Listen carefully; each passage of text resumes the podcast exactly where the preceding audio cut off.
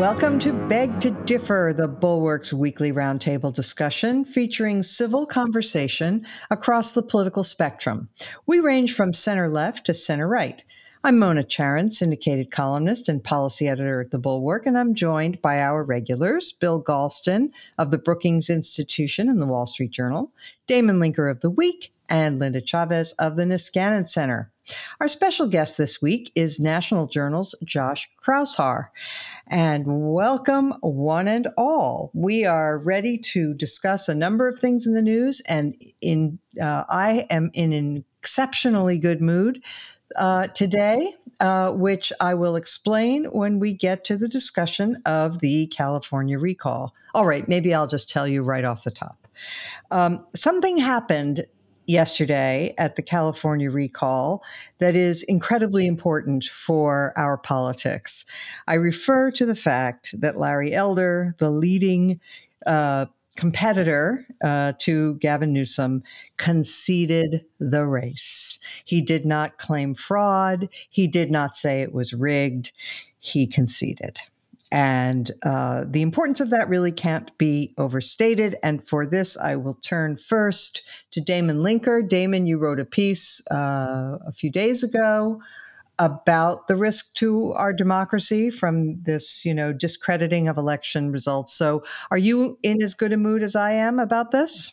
Uh, yes, I, I, I am. Uh, I, you know, and interestingly, that column that I wrote was itself a development of a thought that uh, I spouted in our podcast last week. Uh, I think this came up toward the end uh, of our conversation, and I said a few sentences about the great danger to our system of having one of the parties regularly sow distrust of the rules of the game for how we decide uh, who gets to hold office and exercise power, that this is very corrosive, and that if it happens regularly, uh, that there's a very real and serious danger that people will look for extra political means of gaining and holding power, which can often involve violence. We saw a taste of that on um, January 6th, of course, and it could get much worse.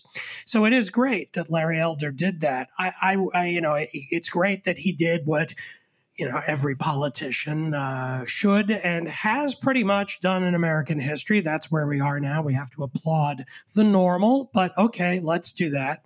It is good.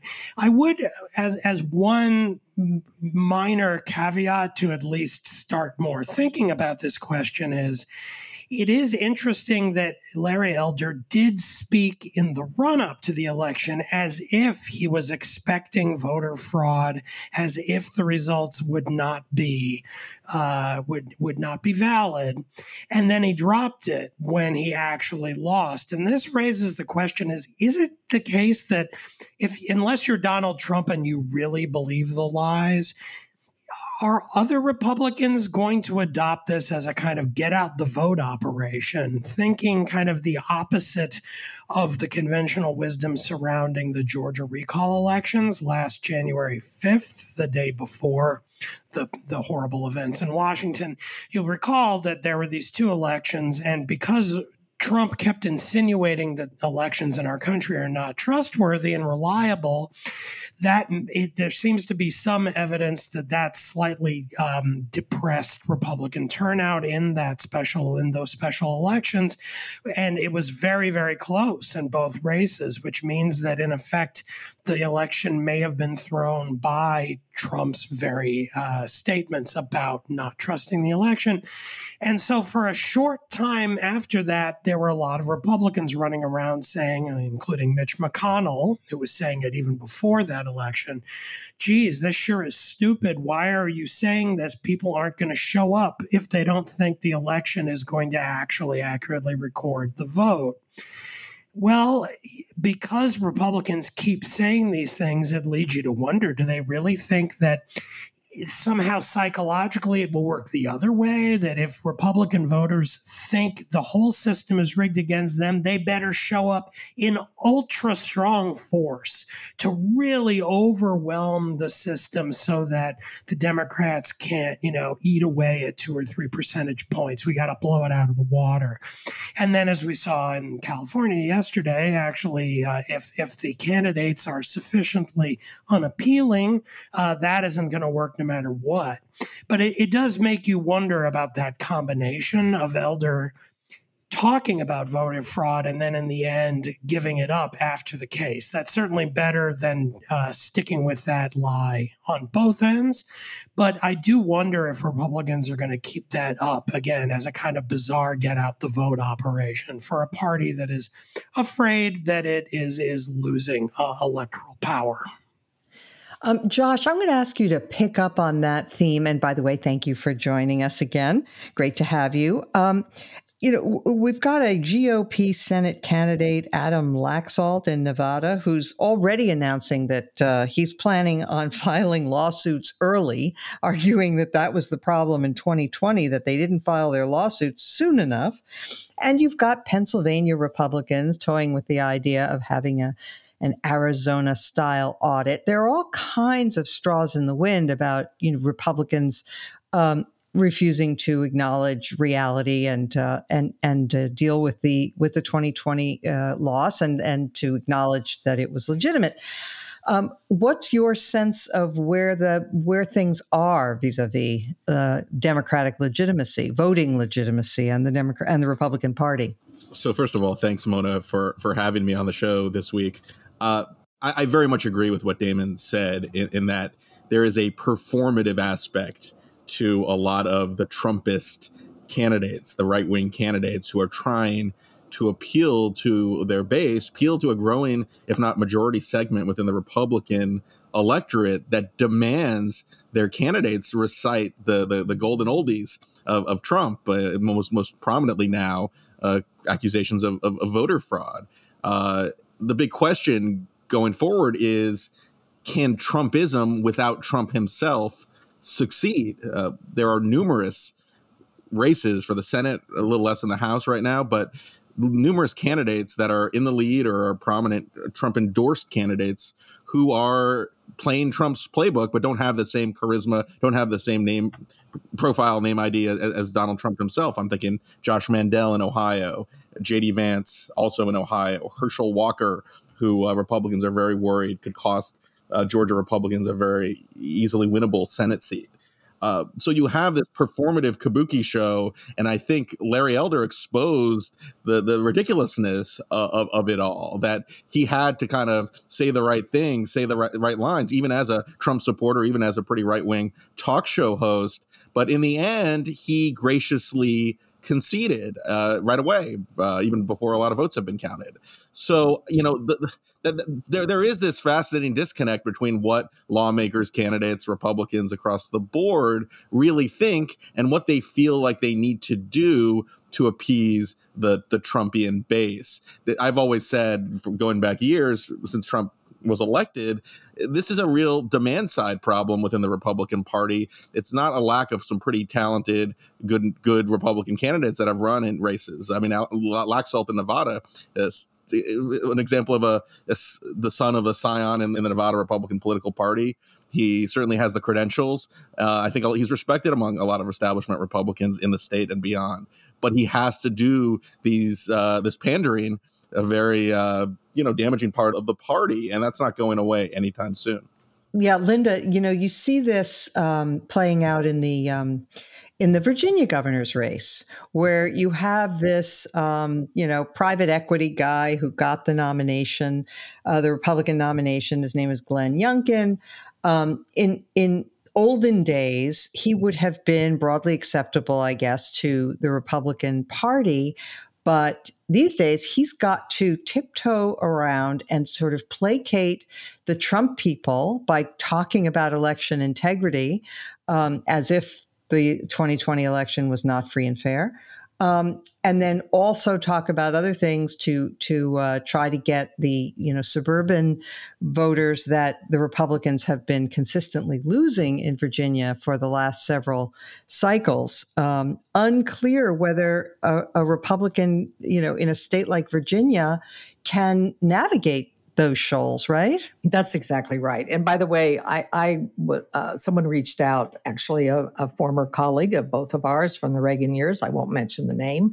Uh, reached out to me early in the Youngkin campaign to say, would you sit down and uh, talk uh, to Glenn about immigration? Because you know you really have the Reagan view on immigration, and I think it'd be very mm-hmm. helpful for you to sit down and I said, Well, I, I want to tell you, I'm not going to get actively involved in the campaign, and I'm certainly not going to endorse anybody in the campaign, but well, yeah, I'd be very happy to. Well, that was the last phone call that I received. And probably what happened is somebody said, You should sit down with Linda Chavez. And they went, Ah, no. so, yeah, no, I think that, you know, uh, Glenn Youngkin probably is a good example. I mean, he's not a crazy guy. He is a private equity guy, but everybody now feels that they have to feed the Trumpian monster. I mean, it, it it's sort of like you know a, a horror movie where everybody is living in this haunted house and there's this creature in the basement that must be fed you know blood. And you have to constantly be feeding the monster or the monster's going to take over. And i think that's the way republicans are responding to trump.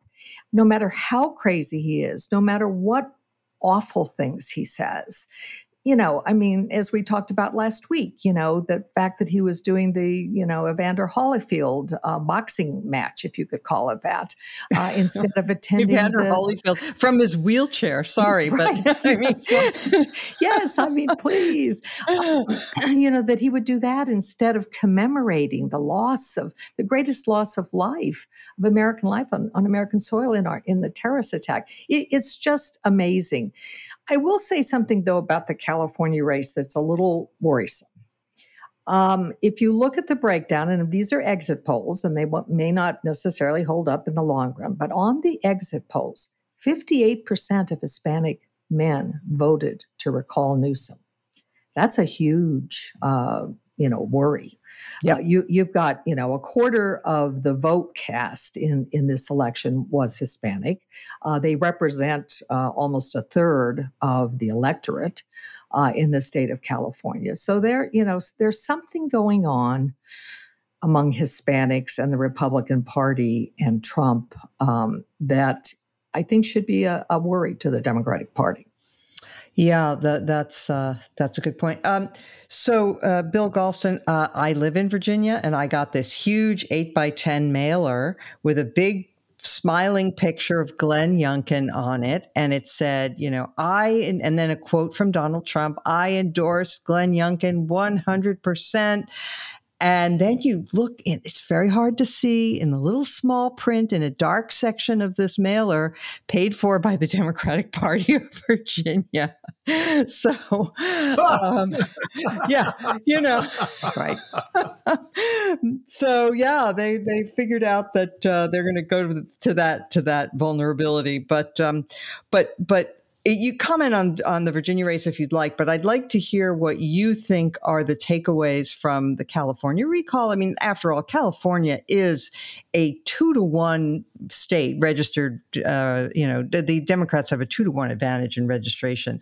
So the idea that this thing could succeed uh, was always a bit fanciful. But uh, but what do you think are the are the lessons? First of all, a couple of facts. I show my age by believing in them. Uh, in November 2018, Gavin Newsom was elected governor with 62% of the vote, which was the highest vote share ever received by a Democratic candidate for the California governorship. Uh, three months ago, the uh, you know, the polls about the recall were essentially tied. Uh, Newsom went into panic mode, so did the Democratic Party. And when the dust settles, I suspect uh, that the no vote will be actually slightly higher as a percentage of the total than, than Newsom's initial victory three years ago. What this tells me is that despite all of Newsom's, Newsom's missteps and all of the vigorous efforts by Newsom's opponents to undercut him, he stands essentially where he did. If you look at the exit polls, uh, there was general public approval of his policies and his performance in most of the key areas, especially the pandemic, where more than six in 10 Californians in you know, endorsed the sorts of measures that he had controversially employed. Uh, and he located himself, as I read the exit polls, right in the center of his state. 45% of Californians said that his stance on the pandemic and what to do about it was about right. And the other 55% were divided almost evenly between people who said it was too strict and people who said it wasn't strict enough.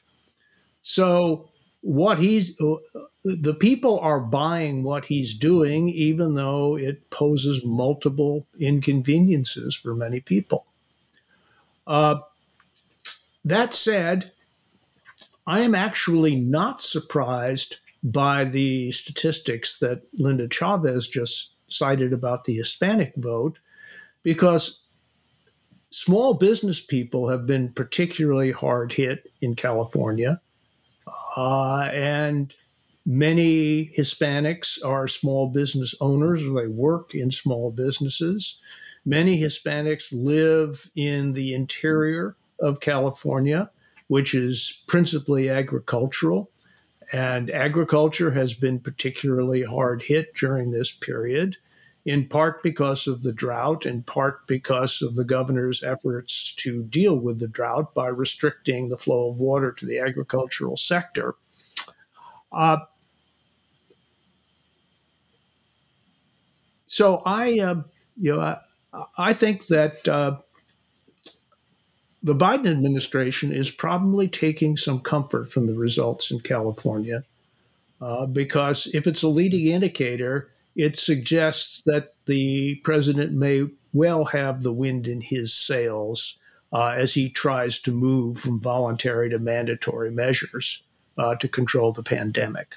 Okay, does anybody want to um, critique the progressives um, who I think in 1911 instituted this recall uh, uh, reform? So let's give them their due. Um, they were worried about big industrial interests having uh, governors uh, in their pockets, uh, and therefore they were going to empower the people uh, to recall governors that they were displeased with. Um, but the the um, standard for recalling a governor is pretty low, as we discovered, and uh, it's not that hard to do. And it costs the state three hundred million dollars or some such. Um, does anybody want to say that the progressives' uh, reform here w- might have been ill considered, or at least that, that the law of unintended consequences uh, has been has been demonstrated? I've been saying that for years. Yes, I haven't changed my mind.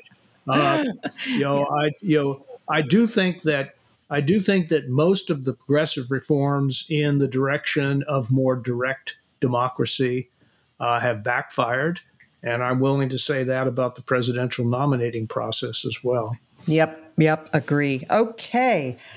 Um, let us now turn to the uh, Mark Milley affair. Um, the uh,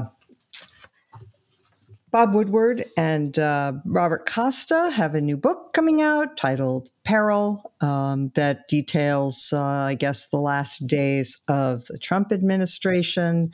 And we are currently um, embroiled in controversy about the actions of uh, uh, chairman of the Joint Chiefs of Staff, General Mark Milley, who, according to the book, um, was so worried about Trump's mental state in the uh, days leading up to the election and following it uh, that he contacted the Chinese to assure them that we had no plans to attack, and that, um, uh, and then he also uh, apparently assembled the military leaders and said, Yes, the president has the power to order an attack, but don't do anything without checking with me or some such thing.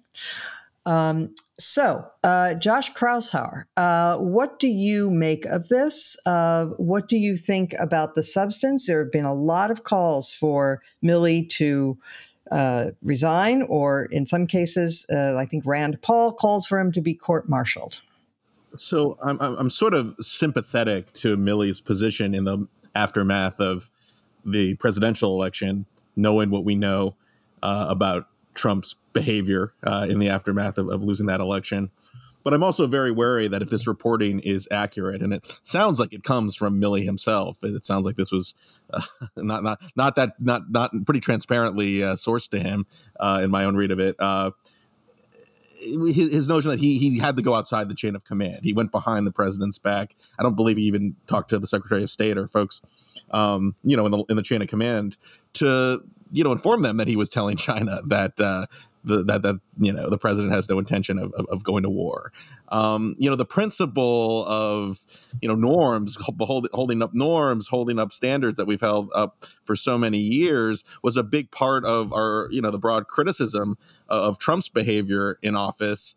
And I'm not sure if it's healthy for um, you know folks on the anti-Trump wing of, of, of you know of, of things to argue that it's okay to break protocol if it's in the greater good. Uh, we saw that in the in the initial days of, of, of, of Trump taking office, where a lot of national security officials rightly were concerned that that Trump may have been dealing with Russia, uh, that there may have been some illicit contacts, or, or, you know, frankly, a whole lot worse than that, and it led to speculation, if you know, fevered imaginations that were you know understandable at the time, and it turned out that a lot of the the, wor- the worst fears ended up not materializing, and there were some you know norms and standards that got burnt in the process.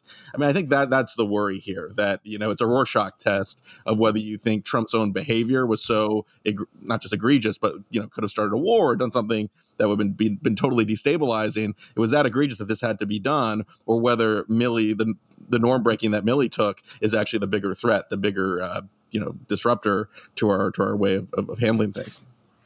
Damon, what what do you make of this? Uh, I, I, would just remind our listeners uh, this the, that um, that uh, actually uh, Trump appointed um, Milley as uh, as uh, chairman of the Joint Chiefs over the objections of James Mattis, who was at the time uh, the defense secretary.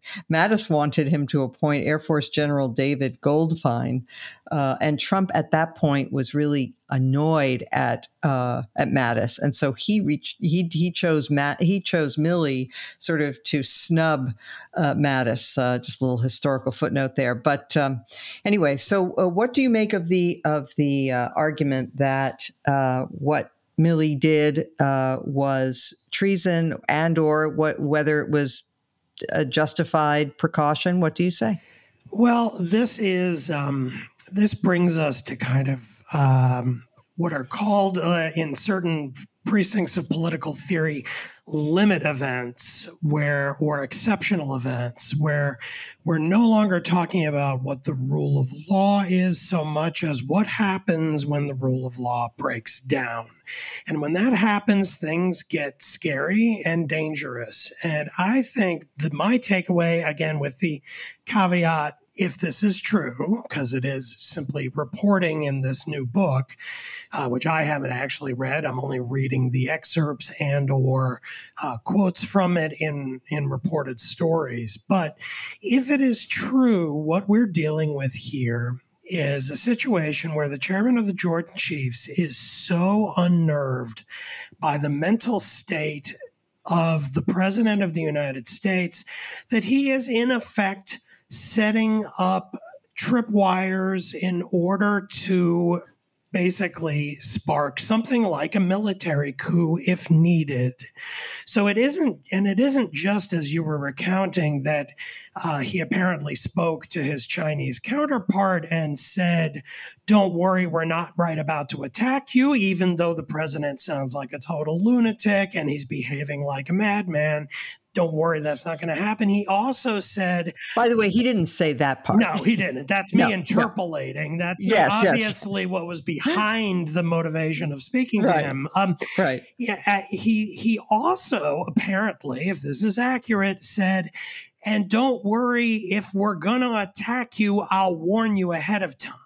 Yeah, that's bizarre. Which, is which is completely nuts. That's like yeah. saying if we're about to launch a strike against your country, I'll give you the heads up. So what they can then launch a pre- preemptive oh, first strike against the United States. That we're in, we're in kind of Doctor Strangelove territory here now. Yeah. My take on this is that this is appalling. Mark Milley has absolutely unelected in an unelected position, a military officer has absolutely no authority to be countermanding and anticipating countermanding the highest, most grave orders the president might give him about war and peace. Absolutely none. And if he does it, he has just engaged in a military coup. Now, the sad, pathetic thing is that we as a country were in a situation where we're supposed to sort of look at this and say, wow, thank God. thank mm-hmm. God there might have been the chairman of the Joint Chiefs willing to override the lunatic who may have launched an unprovoked first nuclear strike on another nuclear power. Like, this again, I mean, Doctor Strangelove doesn't go even nearly this far. This this high level of real peril to speak to the the title apparently of this new book. Um, I, I am totally appalled. Now this is again this is a case. You know, you kind of asked me for my position. What do I think of it? It's all terrible. You, you know, I sort of said in our sarcastic tweet about this last night, like, yeah, military coups are really bad. On the other hand, so is electing an imbecilic lunatic to be president. And when well, when you do, yeah, when you do that, you're going to end up potentially in a situation exactly like this. And so let's all of us take a deep breath. Hope we never do it to ourselves again and do everything we can to make sure it doesn't happen because it's really bad.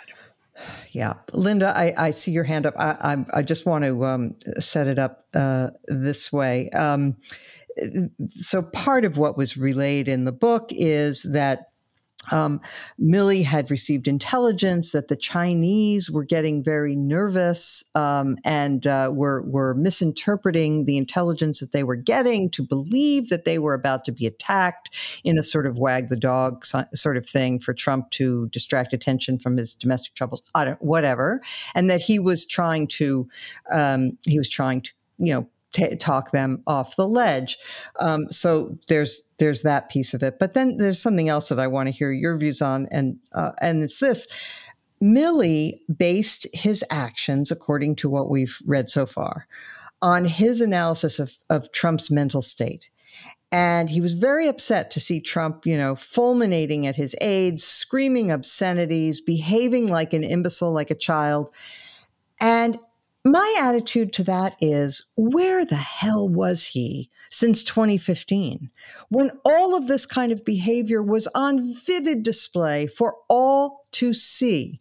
Why would he have suddenly said, you know, I think something really dramatic has happened to the president. He's lost his mind. No, he has been like this for as long as we've known him in public life. What's Milley's excuse for being so uh, dense. What do you say? Well, I can tell you where he was on June 1st of 2020. He was yeah. marching across Lafayette Square uh, behind the president in his full military uh, outfit. Uh, I yep. guess it was actually his uh, camouflage. It wasn't its dress uniform. Um, and standing by the president while they did a photo op with the president holding the Bible upside down in front of a church that had a very small fire in the basement, not not badly harmed. It was still a bad thing that had happened, but anyway, he was perfectly happy to be used by uh, the president. Look, I think Milley has to go. I really do. Um, I, I, think he has shown errors in judgment um, in both of those instances. He's gone from one extreme to the other. You know, there was a time during the Nixon uh, meltdown uh, when he was being impeached when uh, the Secretary of Defense Schlesinger, uh, in fact, did something similar in terms of the nuclear codes and wanted to make sure that if Nixon were to give an order to launch a nuclear attack, that there be a pause and some consideration. And of course, it, he didn't necessarily have the constitutional authority to do that, but he did it anyway. I wouldn't have been so upset, and I'm not particularly upset that Milley called together uh, those under his command and said, "Look, if you get orders from the president to launch an attack, you know, I want to be informed." And there might have been, you know, that that I don't think was improper. I think calling General Li was improper, and what Damon talked about was appalling the fact that he would say, Well, we're not going to attack you, but oh, by the way, if we are going to launch uh, some missiles at you, I'm going to let you know ahead of time. I mean, that, uh, it's just unimaginable. This yeah. man does not have even common sense, much less the kind of, of temperament to have him be the chairman of the Joint Chiefs of Staff. And oh, by the way, you know, the Afghanistan withdrawal and the way in which uh, the evacuation was handled. That also, you know, he ha- he has some role to play in that too. So I think Milley has to go, and I think it is incumbent, Mona, on those of us uh, who have been grave critics of Trump um, that we not get sucked in just because you know Biden has said he's going to keep Milley and not saying no, this is this is wrong. Um, and and I think I think there ought to be you know I, I don't have a problem with uh, Republicans calling for him to step down. I think he should for the good of the nation. So, Bill, I'm going to have you be uh, cleanup batter on on this topic. Uh, let, let me just ask you, you know, say whatever you like, but let me just ask you to respond to this theory, picking up on what Linda said. You know, you could make the case that Milley as eh, you know, so often in these memoirs, these Washington memoirs, people are polishing their own reputations or settling scores or you know so on. And it could really be the case that milley's behavior was in part motivated by the fact that yes he had walked across lafayette square with trump in his fatigues and was deeply embarrassed by that by having been used in that way and therefore has been scurrying to, to burnish his reputation ever since and possibly very unwisely so well what you just said, Mona, is a little bit more than a theory because it is a matter of record uh, that Milley felt sandbagged and humiliated by what had transpired in Lafayette Square uh, and really held Trump responsible for setting him up. Uh, and that may have been the you know the, uh, the crucial event that sent him off on a different course. I would say this uh, General Milley is scheduled to appear before the Senate on, I believe, September 28th. Uh, he will be intensely questioned about this episode. Uh, I think we should reserve judgment until we hear what he has to say uh, in his own account, in his own in his own defense. Uh, I think it was Josh who described this as a kind of a Rorschach test. Uh, that is abs- that is absolutely right. And my reading of the blot is, I must confess, all over the map. uh, I can't I can't say that it looks like a butterfly or a pig flying. Uh, when I look at it from one standpoint, I'm appalled. When I look at it from another standpoint, what I see is what Damon called you know, a limit event, a liminal moment uh, when the normal structures of law and constitution break down and there is a kind of national emergency. Uh, I am I am inclined to think uh, that General Milley should go at this point just to just to clear the slate, get a new start. Uh, although the president doesn't appear inclined to go in in that direction. Uh, but I think uh, I think we should reserve judgment until until all of the facts are in. Suppose that Milley's darkest fears had been uh, had been realized, and there was a serious movement towards the use of ne- nuclear weapons by a floundering, desperate, angered, and arguably unbalanced president. Uh, in the light of history, how would General Milley be judged if he were seen as Horatio at the bridge, preventing that from happening? Uh, I would say that he would not be judged harshly and should not be judged harshly. Uh, one of the problems with these emergency moments is that only history can tell whether actions taken during the emergency were justified. One more comment and I'm done. Whatever happened to the tradition of public statements of disagreement, followed by an honorable resignation? What I see over and over again in American politics is people staying when they should leave. Uh, for reasons that I think are less than completely honorable, either because they really can't imagine life without the power of the post that they hold, or they con themselves into believing that if they left, it would be even worse. Um, I, I, would just add to that, uh, Bill, um, that there are um, many, not, thankfully not too many, but there are situations in which uh, people are forced to do things that they know are legally wrong but morally right, and they choose to do them. And then they take the consequences. Mm-hmm. And there is an honorable tradition of doing that. And I think if Milley had, you know, done what he did and and then honorably resigned and said, "Look, I did, I did it. I know it was the wrong thing to do, but I felt that in the grand scheme of things, it was right for the country. I understand that, you know, now I have to resign." That would have made him much more of a sympathetic figure, I think. Well, that's what I meant by an honorable resignation. Yeah, yeah. So, okay, so we're we're making the same point. All right, very good. Um, let us turn now to the um, president's vaccine mandate. Um, he gave speech uh, recently arguing that. Uh, that he has the power to uh, require businesses uh, with more than 100 employees to require that their employees be vaccinated or um, be tested weekly. Um, so um, let's start with you, Linda. Is this legal? Uh, uh, well, I was all willing to say, yes, it is. Absolutely. The president has that authority. And then I read Bill Galston's uh, column and he made me have some pause. It's not quite as simple as, as we would like to think. Um, my guess is um, that because this is an emergency situation, that the federal government does have the authority. Uh, the question, part of it is you know, whether or not under the Commerce Clause and interstate commerce, whether the president can force employers to pass mandates. Um, I think we have to do something. I think we are in a dire situation right now.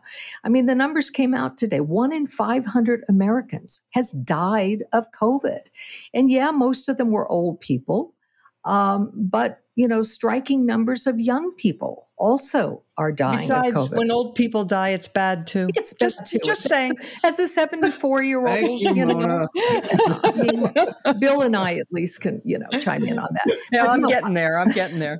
but I really, um, I really do believe we are in a crisis now, and it is, I think, unforgivable unless you have some real severe medical reason not to get the vaccine, that you refuse to get the vaccine. And it has very little to do with whether or not you are afraid of dying, uh, as you know, as many of the evangelical Christians who are refusing to get it are saying, "Well, I don't care about dying. I'm going to go to heaven. I'm going to go to a better place." Well, okay, but you may kill somebody in the process, or you may kill many people in the process, uh, and they may not want to die because they don't think that you know that they're going to end up in a better place. So I think we have to do something, and I think you know the president is meeting today with some of the top employers in the country. Uh, I think most of the employer mandates will hold up um, in court. I think employers do have that right.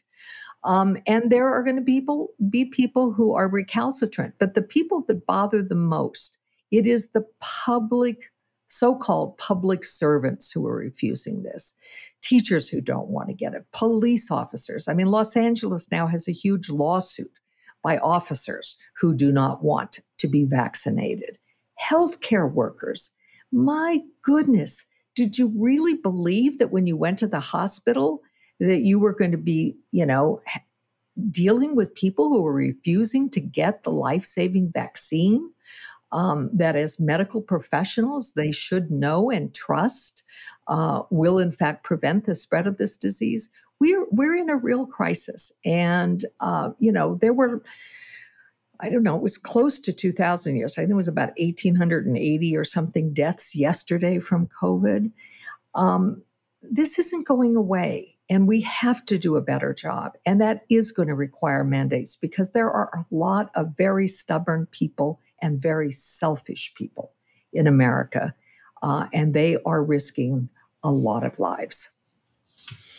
Uh, Bill Galston, I'm coming back to you because you you did write a column about this, and um, and so let's you know talk about um, the legalities. I mean, this was not an executive order. It, he is um, uh, calling upon the authority under the OSHA statute. Mm-hmm. Um, but uh, but it's not that. I mean, it's not that clear whether uh, this is something that would pass muster with the courts, right?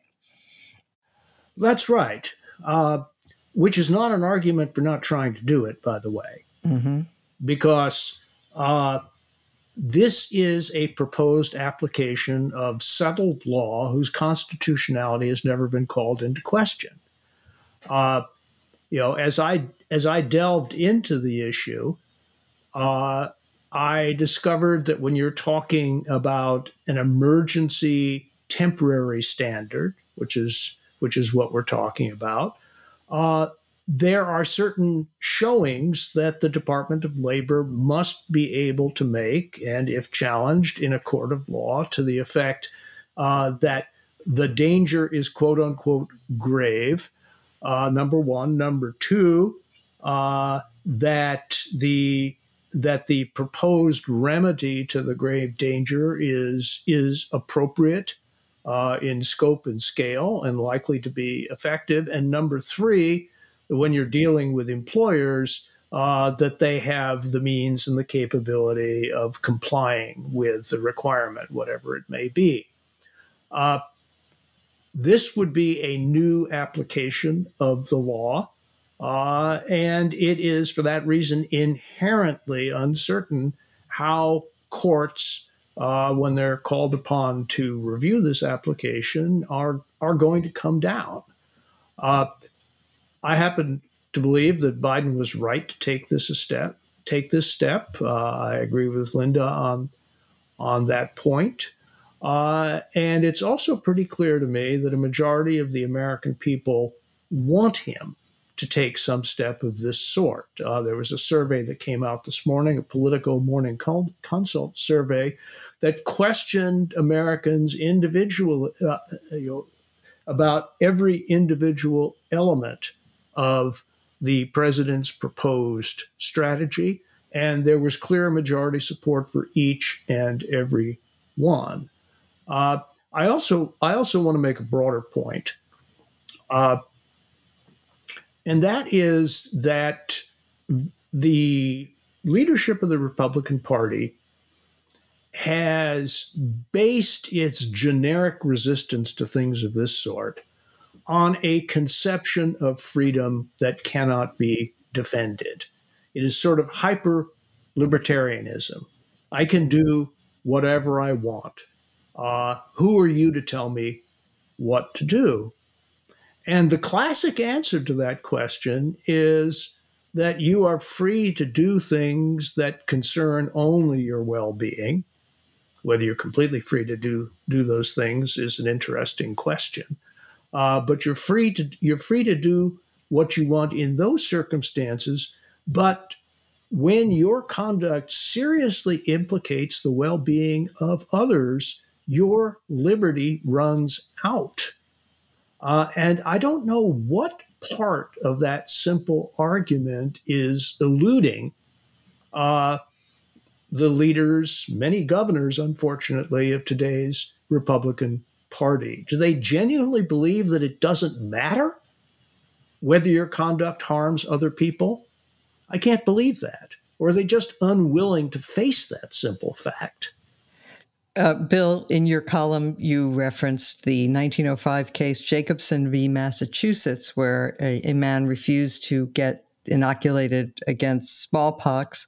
And uh, I thought you'd be amused that uh, to know that he, in addition to claiming that it violated his his uh, due process rights to bodily integrity, which was what you just mentioned. He also claimed that the mandate amounted to the imposition of paganism. Uh, he said, Can the free citizen of Massachusetts, who is not yet a pagan nor an idolater, be compelled to undergo this rise and to participate in this new, no, revived form of worship of the sacred cow? Well, anyway, the Supreme Court went against him 77 to 2. um, yeah. But um, well, let me just let me just say, Mona, uh, my column, and I, I had to negotiate with my editor over this, reproduced uh, two long sections from Justice John Marshall Harlan's uh, majority uh, majority decision.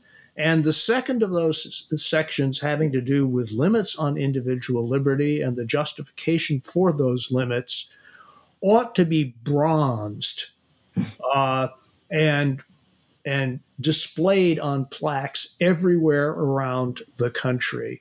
It is the undeniable moral truth of the situation. And why so much of the country is unable to see that simply escapes me. Okay, well, I think Josh Kraushaar can uh, can shed some light on this. Josh, you also had a column about this, and you're much more skeptical about the vaccine mandate. So why don't you explain that? Yeah, and I think it's important to distinguish between the different mandates from a political perspective. I think support for making sure teachers and faculty are mandated to have vaccines in public schools, that's an easy one. You know, nursing homes, uh, public health centers that rely on Medicare Medicare funding, that's an easy one. That gets what broad support. But I think politically speaking, Biden turned the support for vaccines that you see in every poll, and even you know support for mandates, broadly speaking, in, in these narrow areas where there is a, a, a, a significant uh, benefit, or there's a benefit no matter what, but the, the ones where you have the most public support. Um, he had a winning issue pointing out the intransigence of, of these conservative governors in Florida, Ron DeSantis, in Texas uh, with with Abbott, uh, really you know preventing jurisdictions from uh, implementing mask mandates in schools, doing things that have widespread public support. That was a winning issue for President Biden, and, and it was gaining public. Frankly, the, the, the rising case counts down south and in other parts of the country, we're actually getting these these holdouts. Some of these holdouts vaccinated. The the vaccine rate has gone up significantly in the last uh, few weeks or so. I, I think what this what the Biden speech and, and, and the mandates do, especially the employer mandate that we've been discussing on the legal side, is it gives Republicans a, a, a you know an argument about threatening the livelihood, the economic livelihood of vaccine resistors, and it turn and then when you look at the polling about the specific economic or the sorry the, the employment mandate is much receives much smaller support than the other mandates as part of the plan, and uh, you there was a Quinnipiac poll for the first time showing uh, majority opposition to, to, the overall plan, the overall package of mandates when put together from from President Biden.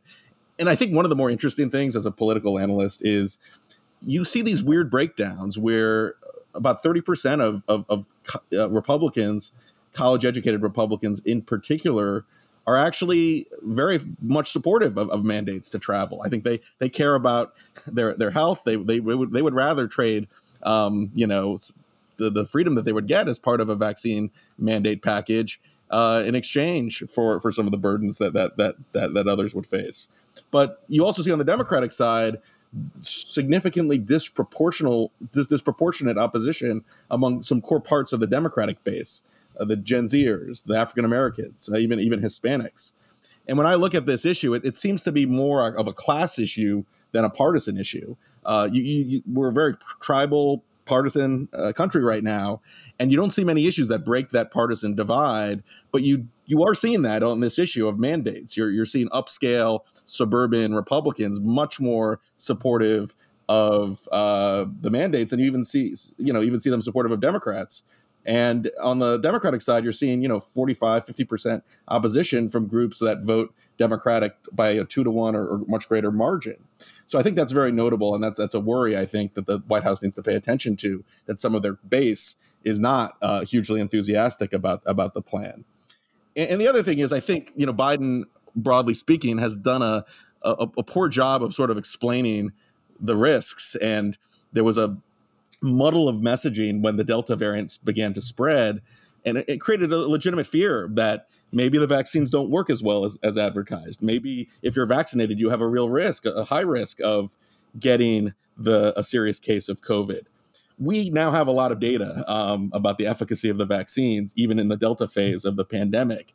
And I think it was David Leonhardt of the New York Times that pegged the, the, the risk of even contracting COVID, just getting a COVID positive test for a vaccinated person at one in 10,000. I, I, think Biden needed to give a little bit of a, a, nothing to fear but fear itself speech for the vaccinated public who are understandably anxious, understandably worried. Um, the, the fear, that is sort of a disconnect. The, the, the areas of the country that have the most spread are the ones who are not taking any common sense precautions to, to protect themselves from COVID. The parts of the country that have the lowest spread, DC area is one of, I think the, the DC metro area has the lowest spread of any big metropolitan region. You're seeing very uh, significant regulations, overarching regulations that may not be necessary given the context. And certainly the vaccinated Americans are much more worried than the unvaccinated Americans, which, which is sort of politically upside down. So I, I think Biden really needed to give some carrots along with the sticks in his speech to tell vaccinated Americans that, you know, you, you be cautious, but, but we, you know, we don't need to worry uh, excessively about this. And I think that the worry is what's driving the political uh, tumble in, in Biden's job approval rating. Interesting. Okay. Um, Damon, I'm speaking of carrots. Uh, I'd like to uh, draw attention to a piece that Jonathan Rauch uh, wrote in Persuasion, where he said there are alternatives. You know, he's worried that a mandate like this will really um, cause a backlash, get people's backs up. And uh, that there are alternatives. And he cited a proposal from Robert Litan, who is, I think, one of Bill's colleagues at uh, Brookings, who um, suggested that we pay people. Now, there have been efforts to pay people uh, for uh, getting the vaccine, but but Litan says we should we should increase it a lot. Pay everybody who gets the vaccine thousand dollars. Um, and uh, but but they only get half when they get the shot. They get the other half when uh, eighty percent of the population has been vaccinated so that this encourages people to get their friends and neighbors and family and so forth uh, to get the shot. And he says you don't you don't penalize the people who did everything right and got inoculated right away. They also get the money uh, just like uh, those we're trying to encourage now I, found that interesting. I mean, apparently it would cost something like $270 billion, but first of all, who cares about money these days? No, no, actually it's, it, would be less than, the, than what we would, uh, we would lose by the economy being, um, being hampered by continue the continuation of uh, of COVID. So, what do you make of that? Well, you know, these days billions is just pocket change. So that that sounds that sounds very reasonable to me. No, no, I, I like that idea. I've been I've been supportive of the idea of paying people to get vaccinated. I worry a little bit that all of the tens of millions of Americans who got vaccinated without getting a check will then turn around and feel a little bit like they were suckers, like, hey, I should have waited for my money. But no, uh, no, no, it, it included that. Oh, really? The, the so, so, was. Oh, so I'd get a check for having gotten vaccinated back in April? Yes. All right. And now yes. I really support this. No, I'm not just kidding. no, I, am kidding. But um, no, I think it's a good idea. And I, I actually, I, uh, the, not a lot of beg to differing around here. I agree with what pretty much everyone has said. I very much agree with Josh's comments, uh, as well as the ones you quoted from uh, Jonathan Rauch. This is a good company to be in. But in general, I mean, I'm not against on principle mandates in the case case, as uh, as Bill's very good column uh, reiterated, the arguments about uh, the public good and how in when you're dealing with a public health crisis, your freedom is is going to be more limited because your ordinary everyday actions are going to impact the health of your fellow citizens more than it does when everybody's healthy. And so you should expect that there might be some temporary constriction of freedom for the good of all. That's elementary political theory. And so I, I'm all in favor of that, and it's correct. However, prudentially speaking, when it comes to the, the kind of practical judgment that a politician has to use in having the best possible result. I I don't really think that the employee mandate is a great idea. Now it's fine for the federal government to mandate that employees of the federal government have to uh, get uh, vaccinated. That's fairly straightforward because they're employees of the guy who runs the executive branch. So great, do that. But I, I, uh, you know, when it comes to things like, um, you know, why not? Go first with uh, an air travel mandate that you have to be vaccinated to travel on a plane. We have the FAA that already regulates air traffic to a great degree and more than your average uh, privately run uh, company is through OSHA. And so I think it's a real stretch uh, to to to go that route to actually say, I this is such um, this is such an emergency that I the president are, am going to attempt to greatly expand the regulatory power of the federal government into private businesses. again, can it be done? Will judges in the court, the Supreme Court, eventually say this is allowable? Yeah, maybe, but we all know it's going to get blocked, and then it's not going to be decided until God for you know, knock on wood, uh, God willing, uh, we're finally through the worst of this, and it won't really matter as much anymore. So I don't exactly understand uh, if if the goal for Biden is to increase vaccination as quickly as possible. This doesn't strike me as necessarily the wisest approach. All right, excellent. Um, Bill, did you want to say one word? Yeah.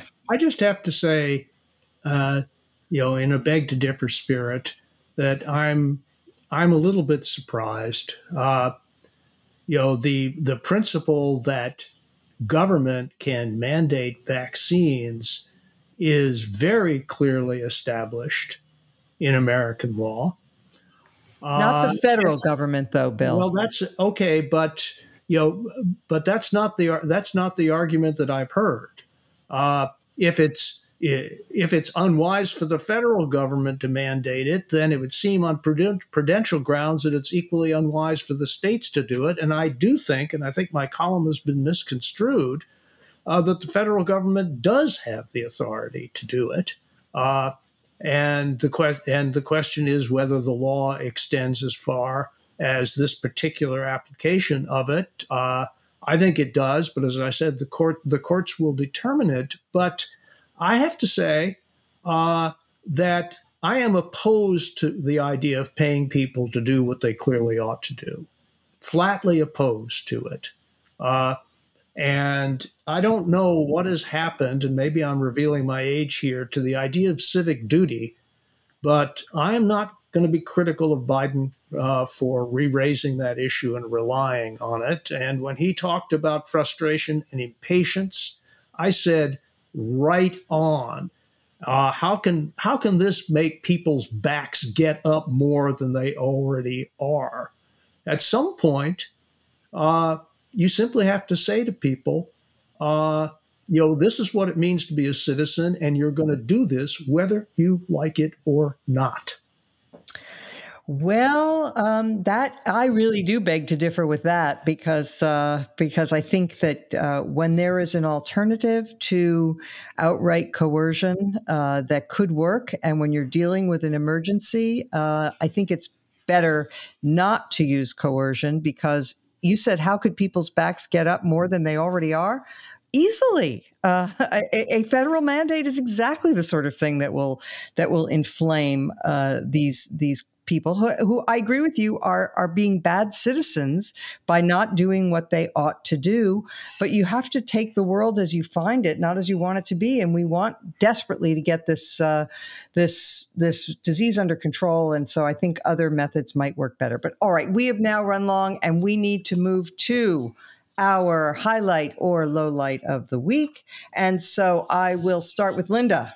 All right. I am going to recommend an article in Commentary Magazine, uh, the September issue. It's written by Paul McHugh, who is University Distinguished Service Professor of Psychiatry at Johns Hopkins, and also by Ger- uh, Gerard V. Bradley, who's a professor of law at Notre Dame.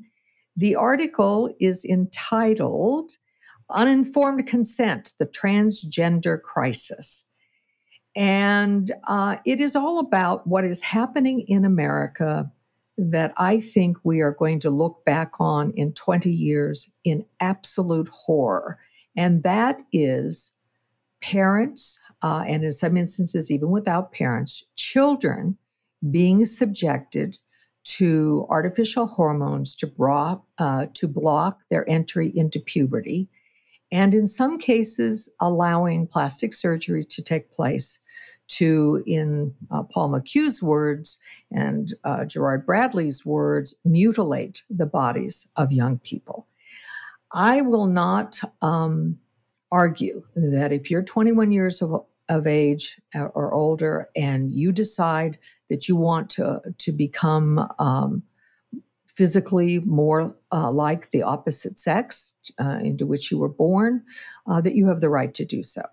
But the idea that children are now uh, having this done because you know at 10 years of age a girl decides she's a tomboy and and likes to play you know with guns and likes to you know shoot hoops and all that sort of thing and she's going to be given hormones to make sure that she does not develop a woman's body I think this is crazy.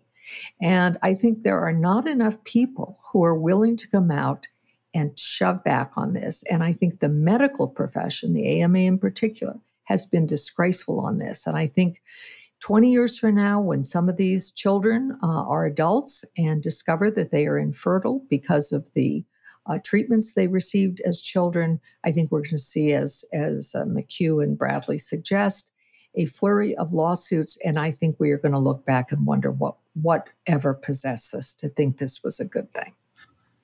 Uh, Linda, let me just add, I, I, agree. And I think there's going to, the, one of the aspects of this that has not gotten very much attention, and I'm puzzled as to why it hasn't, but I think I know because people are afraid to touch it. It's like a, you know, the third rail. But uh, many of the children who present as transgender um, are actually homosexual. Yes. And will grow right. up to be right. attracted to the same sex. Right. And they are being shuttled into this this new trendy identity as trans when in fact they're really just gay. Yeah, I know. And you know, and so that's another aspect of this that people are not apparently willing to talk about. Anyway, but, it's a good uh, I'm glad you raised it. Glad you raised article. it. Yeah. Okay. Uh, Damon Linker. Um, well, last week uh, on Beg to Differ, uh, Bill Galston's choice was to highlight uh, the upcoming German election uh, and the somewhat surprising uh, polling showing that the uh, center left uh, SPD or Social Democratic Party seems to rev- revived itself, along with the Green Party versus the center right uh, Christian Democratic Party, which seemed to be in a kind of downward spiral. Uh, today, I'd like to uh, highlight news from an upcoming election in the other largest country in the EU, which is France, um, where things are going rather differently. Um, in uh, whereas in Germany, uh, the far right uh, AfD party, uh, the Alternative for Germany party, uh, these days is running about 10, 11% in the polls. Uh, in France, you have a National Rally Party by uh, Le Pen as the, the main candidate, uh, has been running around 25%. Uh, she sunk down to around 20 or a little below uh, recently, but that's in large part because Eric Zemmour, who is a kind of, uh, I don't know, a, a sort of roughly analogous to a Tucker Carlson type in France, although he's uh, better educated and more literate, and uh, has written a number of very, uh, very stridently anti-immigrant books, very hostile to the EU.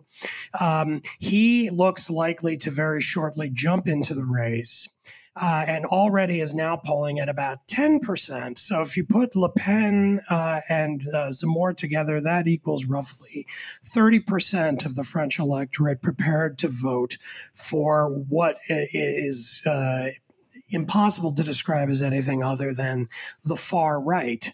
That leaves uh, Emmanuel Macron, the centrist uh, uh, current uh, president, uh, pulling at about 25%. That's actually a kind of soft 25. He sort of seems to be floating between about 23 and 25%. Uh, this will almost certainly send the election into a second round, which is the way they do it there, leading probably Macron to go up against Le Pen, as happened uh, the last time there was an election there. I have to assume that the same kind of dynamic will happen where the non Le Pen uh, voters will sort of gravitate to Macron and push him over the top. But still, it is somewhat unnerving to think that a country as important in the EU and in uh, the world system uh, is running around with a pretty solid 30% of the country prepared to vote for the far right. Okay, Bill Galston. I'm going to do something uh, I almost never do, uh, and that is, you know, talk about a a work of fiction as my highlight. Uh, I am rapidly coming to the conclusion uh, that uh, a man by the name of Colm Tóibín may be the finest novelist now writing. Uh, I am about uh, a third of the way through his latest called The Magician, which is an imaginative reconstruction from the inside of Thomas Mann's life. Uh, and it is, I think, a book for the ages, and it's not the first one uh, that Mr. Tóibín has written. By the way, he wrote a wonderful book called Brooklyn, which also got made uh, into uh, a wonderful movie about the Irish immigrant experience. I, I saw that movie; it was wonderful, and the yeah. book was great. Uh, I okay. Well, great. Thanks, Bill. Bill, you're branching out. This is great. Um, next week we'll do movie recommendations. um, okay, Josh Kraushaar. I'll go back to domestic politics for the the highlight of the week and point out uh, Arizona Senator Kyrsten Sinema is going to be a potential model of the future for centrists, for pragmatists, um, taking an, an, outspoken position on a lot of Biden's positions, urging him to pare back the spending in the upcoming reconciliation social welfare bill and really like setting the the, the direction along with joe manchin of course uh, of, of the biden administration in a more moderate direction uh, she's not up for reelection until 2024, but she, uh, even in her first campaign, won an unusually high number of Republicans uh, to support her and building a, a, bipartisan majority of about 50% in, in that election. Uh, she's given some cover to more quietly moderate senators and lawmakers who don't want to stick their neck out as much for fear of a backlash. But if she wins in 2024 and she continues that dynamic of winning not by rallying the base, but actually building uh, a broad based, moderate uh, coalition of support, it, may give uh, confidence and, and may give cover to a lot of other Democrats to show that that's another way of winning elections, especially in swing states. Susan Collins is really the uh, last guy standing on, last woman standing, last lawmaker standing on the Republican side that's been able to build that kind of bipartisan coalition to, to win elections. Uh, Joe Manchin also on the on the Democratic side, winning in West Virginia. Um, Sinema, the, the numbers of, of, of, senators that win support from the other side that can actually win uh, bipartisan moderate majorities are declining, but Sinema may actually turn around that trend if she can win reelection using the tactics she has in her first uh, few years in office. Interesting. She also, let's face it, has the best fashion sense of anybody in the Senate. Absolutely. yes. And next All week, right. we'll talk about fashion. okay, I would like to draw attention to a cover story from The Economist magazine. Well, they actually call themselves a newspaper, but to us, it looks like a magazine. Um, it was called The Threat from the Illiberal Left. And um, they made a point in this piece that uh, really spoke to me. They said, you know, these these illiberal uh, noises and and efforts that are coming from the left now, from the progressive left, are really worrisome. But there are a lot of us in the center who don't, you know, who hesitate to call them out, exactly because we don't want to sound like Tucker Carlson, you know, and uh, or some of the more dishonest people on the right. But nevertheless, the threat uh, to free speech, for example, is is real and severe coming from the progressives. And and here's just one quote from this piece. It said. Um, you know, talks about how traditional um, liberals, small l liberals, uh, believe in free speech, but quote, illiberal progressives think that equity requires the field to be tilted against those who are privileged and reactionary. That means restricting their freedom of speech, using a caste system of victimhood in which those on top must defer to those with a greater claim to restorative justice. It also involves making an example of supposed reactionaries by punishing them when they say something that is taken to make someone who is less privileged feel unsafe and uh, and then they they have this paragraph which I will also just quote. Aspects of liberalism go against the grain of human nature. It requires you to defend your opponent's right to speak even when you know they are wrong. You must be willing to question your own deepest beliefs. Businesses must not be sheltered from the gales of creative destruction. Your loved ones must advance on merit alone, even if all your instincts are to bend the rules for them.